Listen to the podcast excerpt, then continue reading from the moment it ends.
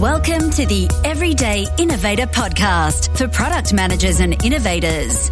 Your host is Chad McAllister, helping product managers become product masters.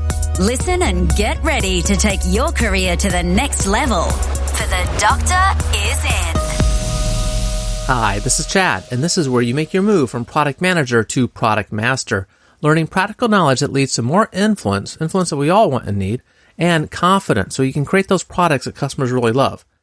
And creating products that customers love, well, if you're like most product managers and innovators, that is your motivation to do great work. The work of product management.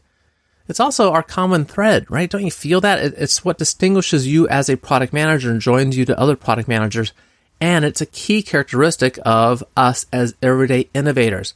Every day, we're looking around for problems that we can solve in ways that create more value for customers. It's what makes us everyday innovators. That means we have to understand customers' problems, what they want to accomplish, what they want to avoid, and how they want to feel. When we're really doing a good job at that, we know our customers better than they know themselves. Part of that job is asking customers questions, the right questions that help us discover information that ultimately leads to those new products that they will love or making our existing products even better so they'll love them more. And this is an area Rachel Wynn knows a good deal about. She is a product manager and communication expert who I met at the Rocky Mountain Product Camp in Denver, Colorado. And she joins us to share her guidelines for asking great questions, which she organizes into a framework of three areas. And they are grace, bias, and pivot. You'll find the summary of our discussion at theeverydayinnovator.com slash 192. I hope you enjoy the discussion. Rachel, thanks for joining the Everyday Innovators.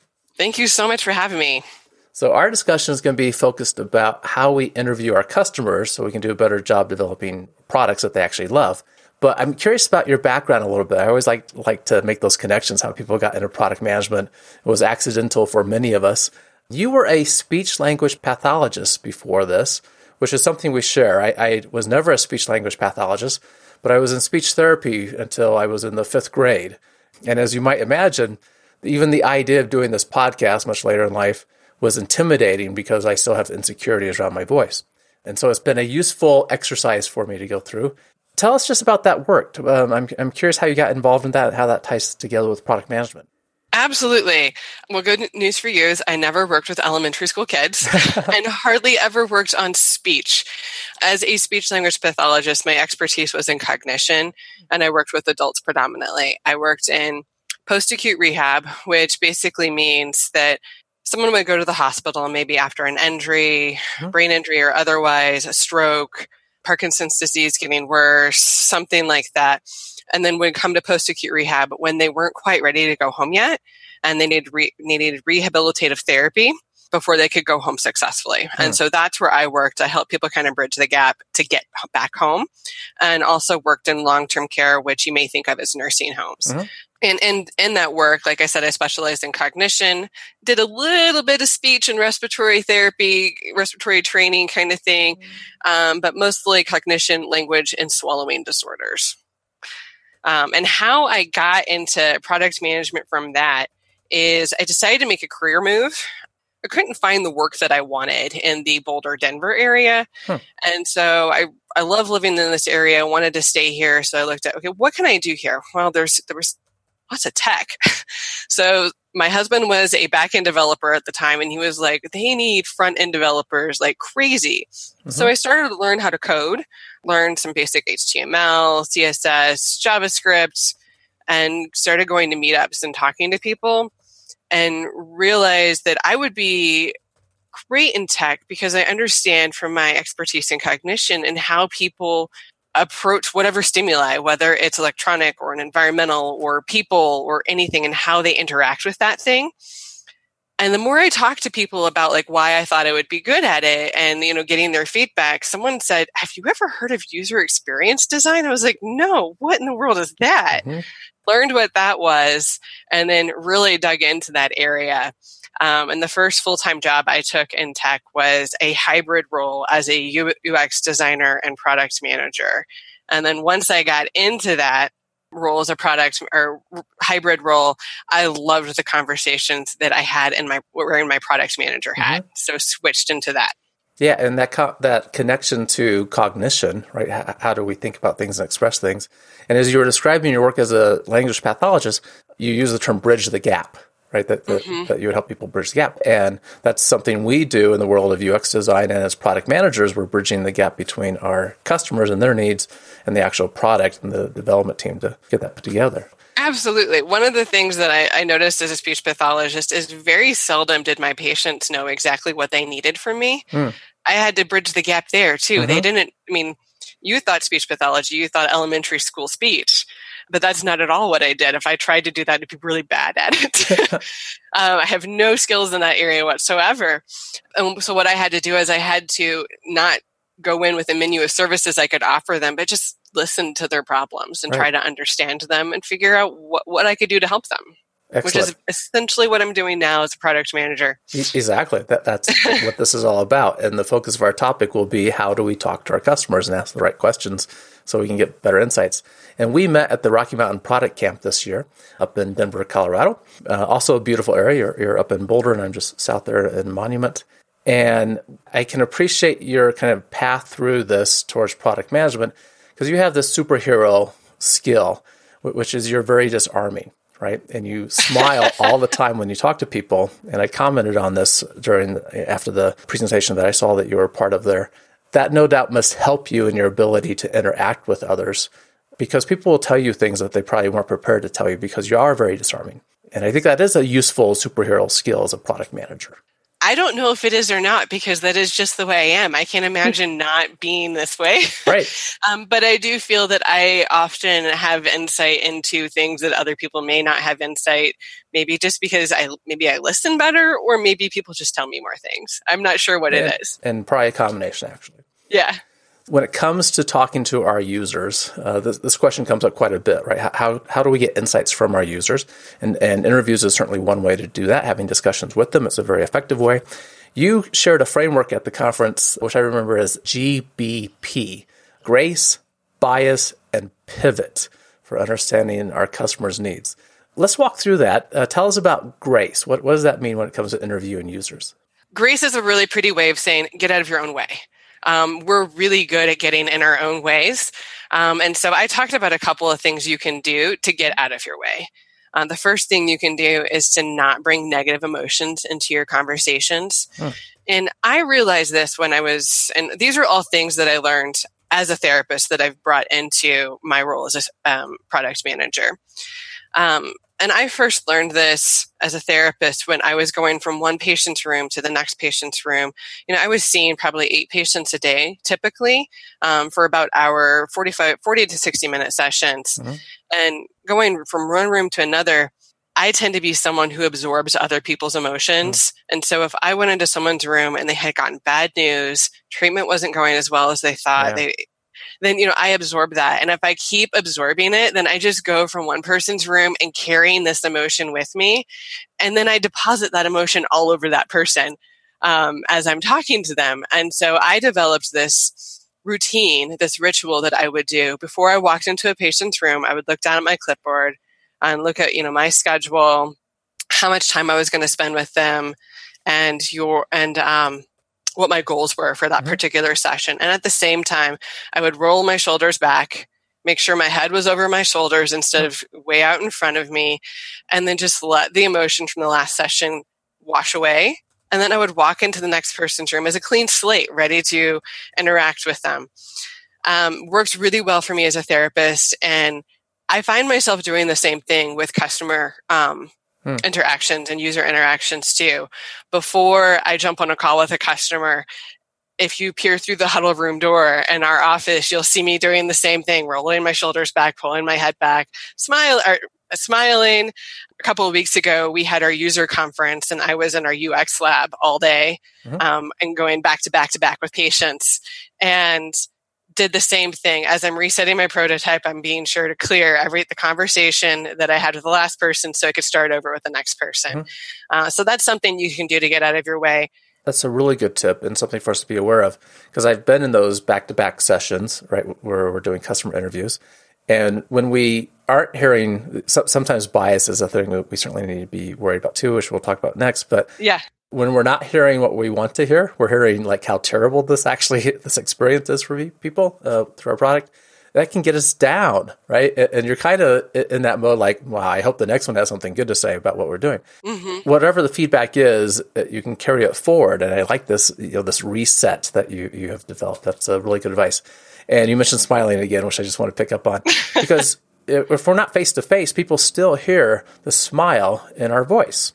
And that just helps put people at ease a little bit and a little bit more at disarming. That's good advice to do, have some kind of routine to reset in between interviews. Yeah, absolutely. As a speech language pathologist, I do know that the muscles that are connected to how you smile and how your voice is basically created within your vo- within your voice box.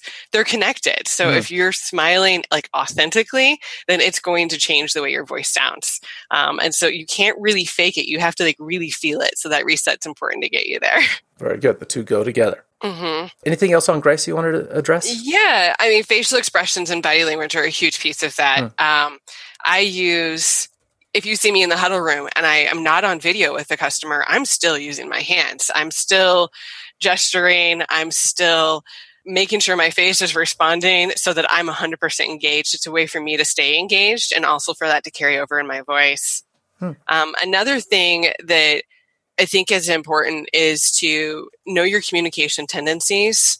And none of us are perfect communicators or ever will be because we are humans. Um, and I know I have a tendency to rush through things because I don't want to waste people's time. And as I've talked to other people about this, other people will, will say that they're fact checkers as they listen to customers. They're like, oh, well, we can't do that. We could do that. That's not true. Uh. And it's, it really doesn't matter. Uh, so you have to tell yourself a story so that your community, so you can get past those barriers that would help you communicate successfully. So fact checkers could tell themselves a story that the truth doesn't matter because it really doesn't. It's perception that matters. And you just need to understand that person's perspective. And and me as someone who rushes because I don't want to waste time, I tell myself the story that I'm just having coffee with whoever I'm talking with. You know, I don't have any meetings after this. All I'm going to do after this is take a walk. I've got like lunch scheduled or something. I don't need to rush anywhere. And then I, I schedule accordingly so that that is a true story for the most part. but you figure out what your communication tendencies are and then tell, your, tell yourself a story so that you can kind of negate those when they're bad um, tendencies good tip it really comes down to being an active listener and staying involved in that that discussion and not having some other agenda right that's going on inside your brain. Mm-hmm. some people are probably asking this as you talk about this the huddle room you, have referred to a couple times. What is your huddle room? Oh in our office we have these um, we have kind of a modern designed office so there are tiny little rooms that have maybe one or two chairs. Sometimes they're called phone booths hmm. and or huddle rooms if they're meant for like two people. But ours have like a lot of glass on the outside, so it, they're kind of like fish bowls. Um, so I'll be on a phone call with a conver- with the customer, and if anyone walks by, they can see me smiling and gesturing as I'm mm-hmm. going along. Excellent, good. And this is where you have the conversations with the customers. Yep. Anything else on Grace? No, nothing. Um, nothing else right there. Just really good points. ways to get out of your way. yeah, absolutely. You know, and not walk in with, with an agenda, just there to be engaged with the customer and listening to them. So that takes us to the B bias. Bias is really just around asking those questions. When I was talking to people about this talk that I was going to do at Rocky Mountain Product Camp, um, a lot of people were like, "Oh, questions," you know, and I I titled the talk as "The Art of Asking Questions" because I wanted people to you know, when people think of talking to users, they think of asking questions. Mm-hmm. And when I think of talking to users, I think of listening. And so you should ask questions in such a way that sets yourself up to listen really well. And that includes asking questions that don't have bias. So you mentioned, you know, the bias you might experience if you're talking to people back to back and like, you know, bringing in like the assumptions of like the previous people you would talk to into the conversation you're going into um, with the next person. I mean, if you think you know what that person is going to say, then you probably shouldn't ask that question to that person. You should ask something else or ask someone else because if you're getting information you already know, it's not helpful. Mm-hmm. Um, but some ways that you can open that situation up so that you're getting information that might be unexpected is to ask questions that avoid bias. And that includes leading bias, which subtly, subtly prompts people to answer in a specific way, or loaded questions, which force people to answer in a specific way, or double barrel questions, which is when you ask two questions at once. So if I asked you, which of these strategies do you use for meal planning and grocery shopping? Well, you may use different strategies for both tasks. Right. And so that becomes a more difficult question to get good insights from. So there is an art to this. And it sounds like mastering the art really has to do with being prepared to listen, to set yourself up to listen well. Absolutely. One of the things I talked about um, at Rocky Mountain Product Camp was n- number one tip for asking good questions is to stop talking. Like to literally say nothing else it's a little awkward when there's silence, but if you can embrace that awkwardness, or if you really need to fill it, fill it with something that's just like, yes, our audio connection's still good. We're like, oh, that's interesting. And then let there be a pause. That person will want to fill that sil- silence. And sometimes that person needs room to do their cognitive processing. You know, mm-hmm. they said it was top of mind. There might be something underneath that that's really insightful. So if you stop talking, you'll get to that yeah, when there's silence, there's uncomfortableness that can enter into the, the, the experience, right? Mm-hmm. But at the same time, people will step into that silence if you just give them the opportunity. Some people are much more introspective and reflective, and they need that time. And they'll surprise you, you know, when there's several seconds of pause, and they'll come back with some really helpful information. And mm-hmm. they'll think back to maybe a specific instance and, and share a good story, a good situation with you. Absolutely. Those specific examples are so helpful and often aren't top of mind. Yeah. So if you give them the time, you can get those. Good point. I think bias is a critical issue for us when we're talking to customers because many of us will go into a situation wanting a certain outcome or we're looking for evidence to support our preconceived notions of where we're going next, right? We, we expect the product to do these things in the next version and we're looking for evidence to support that we're almost always looking for evidence in, in some way. Stepping back and recognizing that and knowing that we just want to get the raw information, get the insights into customers are really important. There was one product manager, senior product manager at an organization who at least was transparent that he was indeed looking for evidence. Like, okay, I heard we need these three things done. These are the three things I'm looking for. These are this is what we're going to do. When we were all aware that there were other things that, that were more important to the customer. Um, mm-hmm. So at least he acknowledged his bias, but I, I think that's a really dangerous place to be when we're leading with an expectation. Definitely. When I was in graduate school, I worked in multiple research labs. And when you're doing research, your job is to form a hypothesis and then set up an experiment mm-hmm. to, in, in order to reject that hypothesis, in order to prove it absolutely untrue. And so I took that into working with patients. I took, I take that into talking to customers and users now. I definitely, my job isn't to have all the right answers. My job is to discover the right answers and recognize them when I see them. And so I, I try to never go into a situation thinking, yeah, I, I, know exactly what we should do here. Right. The people that seem to be the very best at this, at, at just you know, knowing what the customer wants, we're maybe right half the time, actually, at, mm-hmm. at the mm-hmm. best. And we need the deeper insights from the customer and not lead with our expectations. Absolutely. We'll get back to the discussion in just a minute. This episode of The Everyday Innovator is brought to you by Product Innovation Educators, your one place for online training to make the move from product manager to product master. When you enroll in one of our online courses, it's like having Chad McAllister as your personal coach. In each course, you get video lessons, added resources, and a private community for collaboration with other product managers and innovators. And of course, you get direct access to Chad, who will answer your questions and get you heading in the right direction. Past students tell us that concepts, practices, and tools are valuable, but the real benefits they gain are being more confident, increasing their influence in their organization, and generating greater success for themselves and their company. There are four levels of training to become a product master. Find your level now Get started by going to theeverydayinnovator.com forward slash master, your one place to become a product master. Theeverydayinnovator.com forward slash master. Don't wait, get started now. So we're up to the P now. We got grace, bias, and now pivot. What's that about? Pivoting is really about letting that user lead. So I started out with grace of things that you can do kind of ahead of time to get out of your own way. Bias is about how you bring up the topic, you bring up the question in a way that invites that person to have really any answers correct. And then pivoting is about letting that user lead. So, um, have you ever found yourself talking to a user hoping you'd get um, information about, let's say, apples, and then you find out they really hate apples? that they're they're just not going to be a good source. They're not mm-hmm. going to be a good resource for what you're looking for. Um, so, what do you do in those situations? I mean, you could just say, "Okay, you know, this isn't what I need," and you know, save your time. But if I've got that, if I'm talking to a user, um, most most of my conversations are on the phone. There are some I do face to face and otherwise, but um, I'm talking to my user on the phone, what I want to do at the end of that call, my goal is to have them feel like they contributed, that it was a positive experience for them, mm-hmm. because mm-hmm. I'm probably going to want to talk to them later.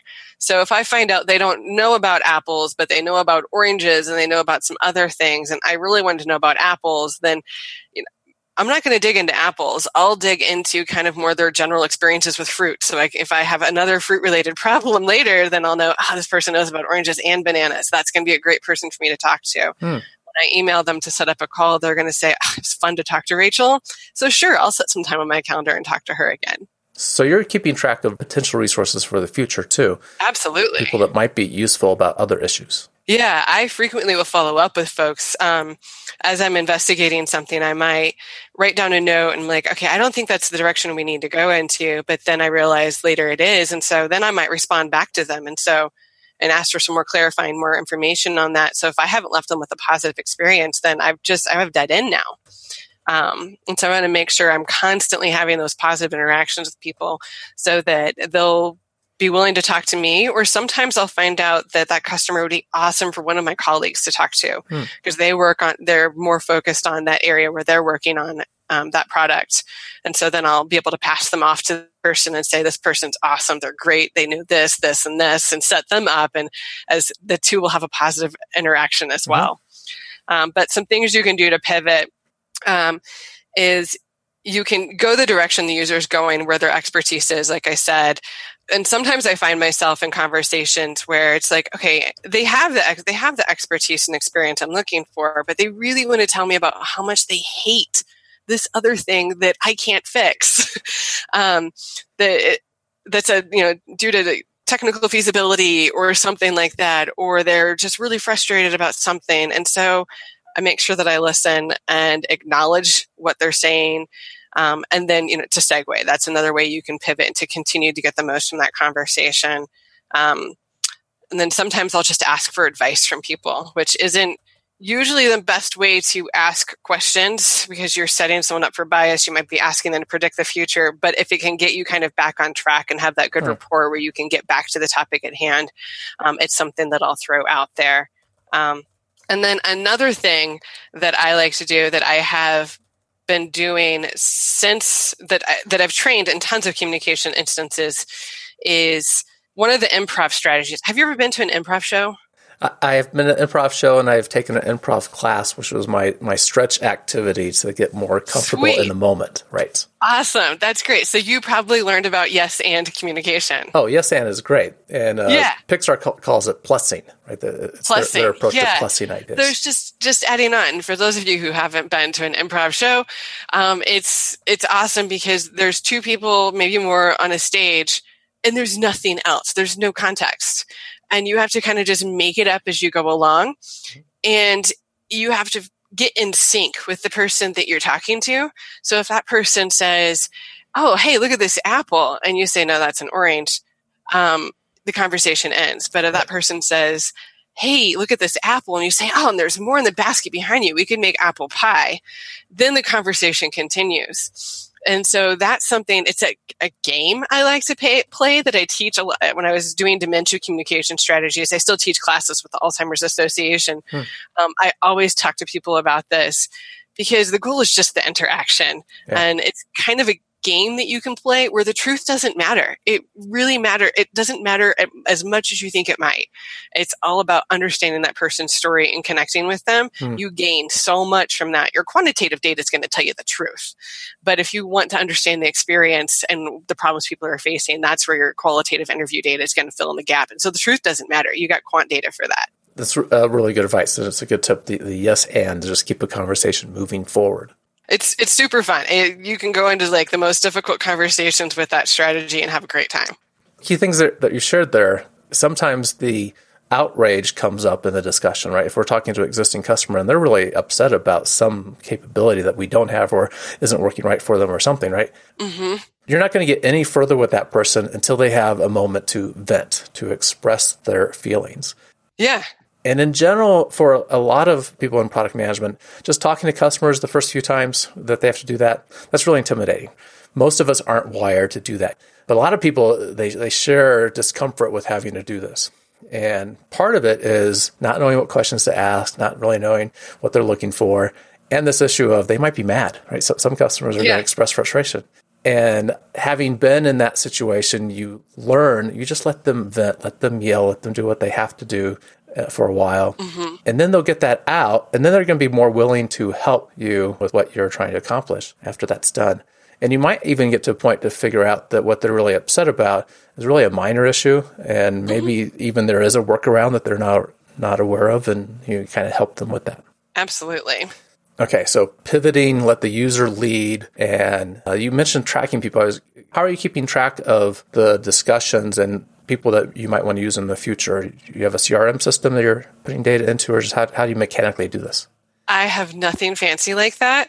I predominantly use documents that, like collaborative documents, we use Quip or Google Docs would be mm-hmm. something mm-hmm. similar, um, where I have just a giant document of customer interactions where all of my notes go into that. And so if I ever want to find out about something later in the future, I might have had a note on that. I can just search the entire thing and look hmm. for that and dig up, the, dig up those notes when I need them. Yep simple system. I like simple mm-hmm. systems mm-hmm. that work for you and you have information to go back to. Okay. Mm-hmm. So, grace, bias, and pivot.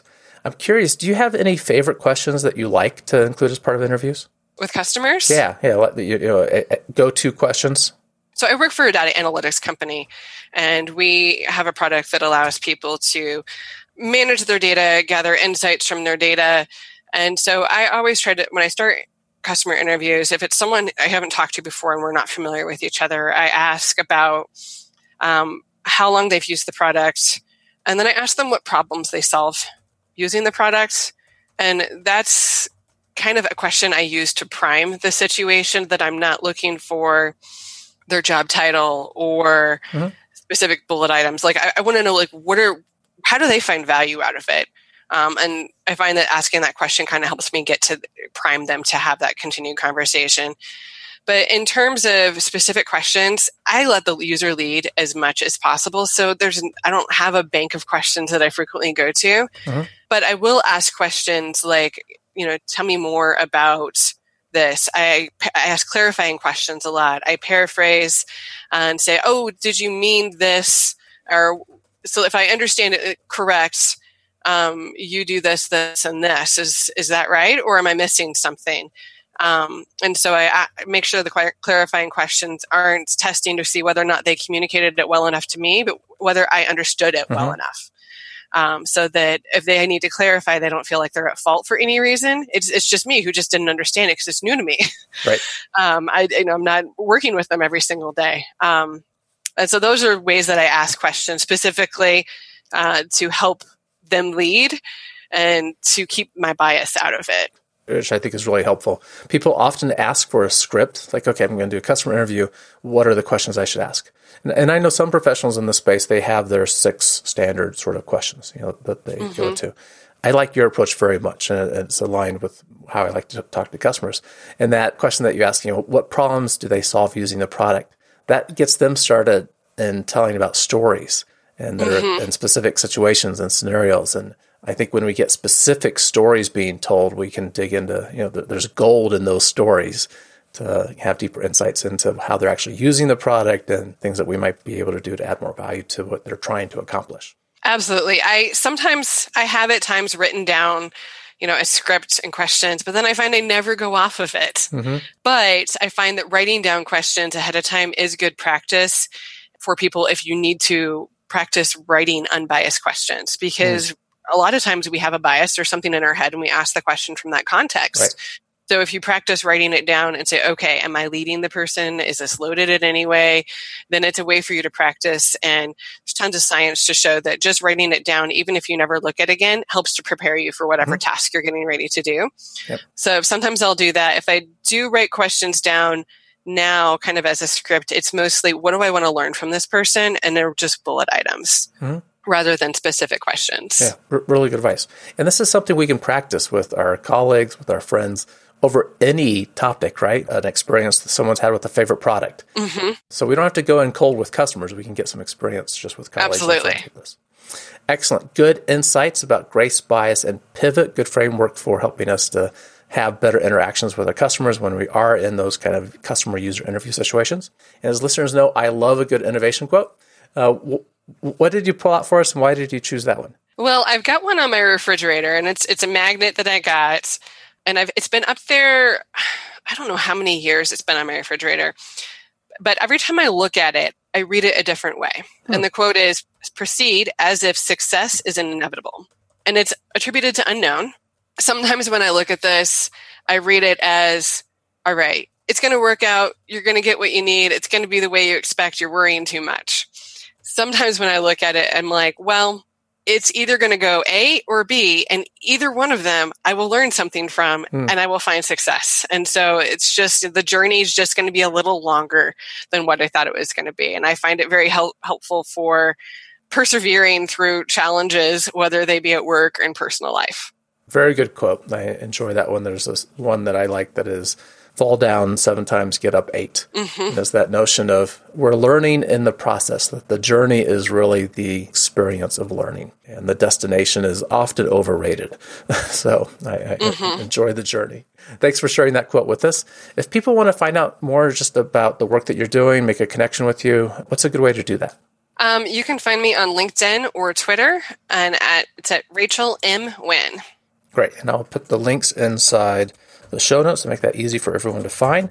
Rachel, I really appreciate your time. Thanks for sharing information about how we get better interviews with users. All right. Thank you. It's a pleasure.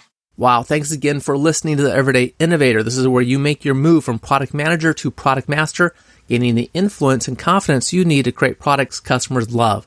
I hope you enjoy the discussion with Rachel. I found some really good points in there about being able to better ask questions, ask better questions of customers. So indeed, we can create products that customers love. You'll find the summary of that discussion at theeverydayinnovator.com slash 192.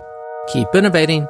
Thank you for listening to The Everyday Innovator, which teaches product managers to become product masters. For more resources, please visit our blog at theeverydayinnovator.com.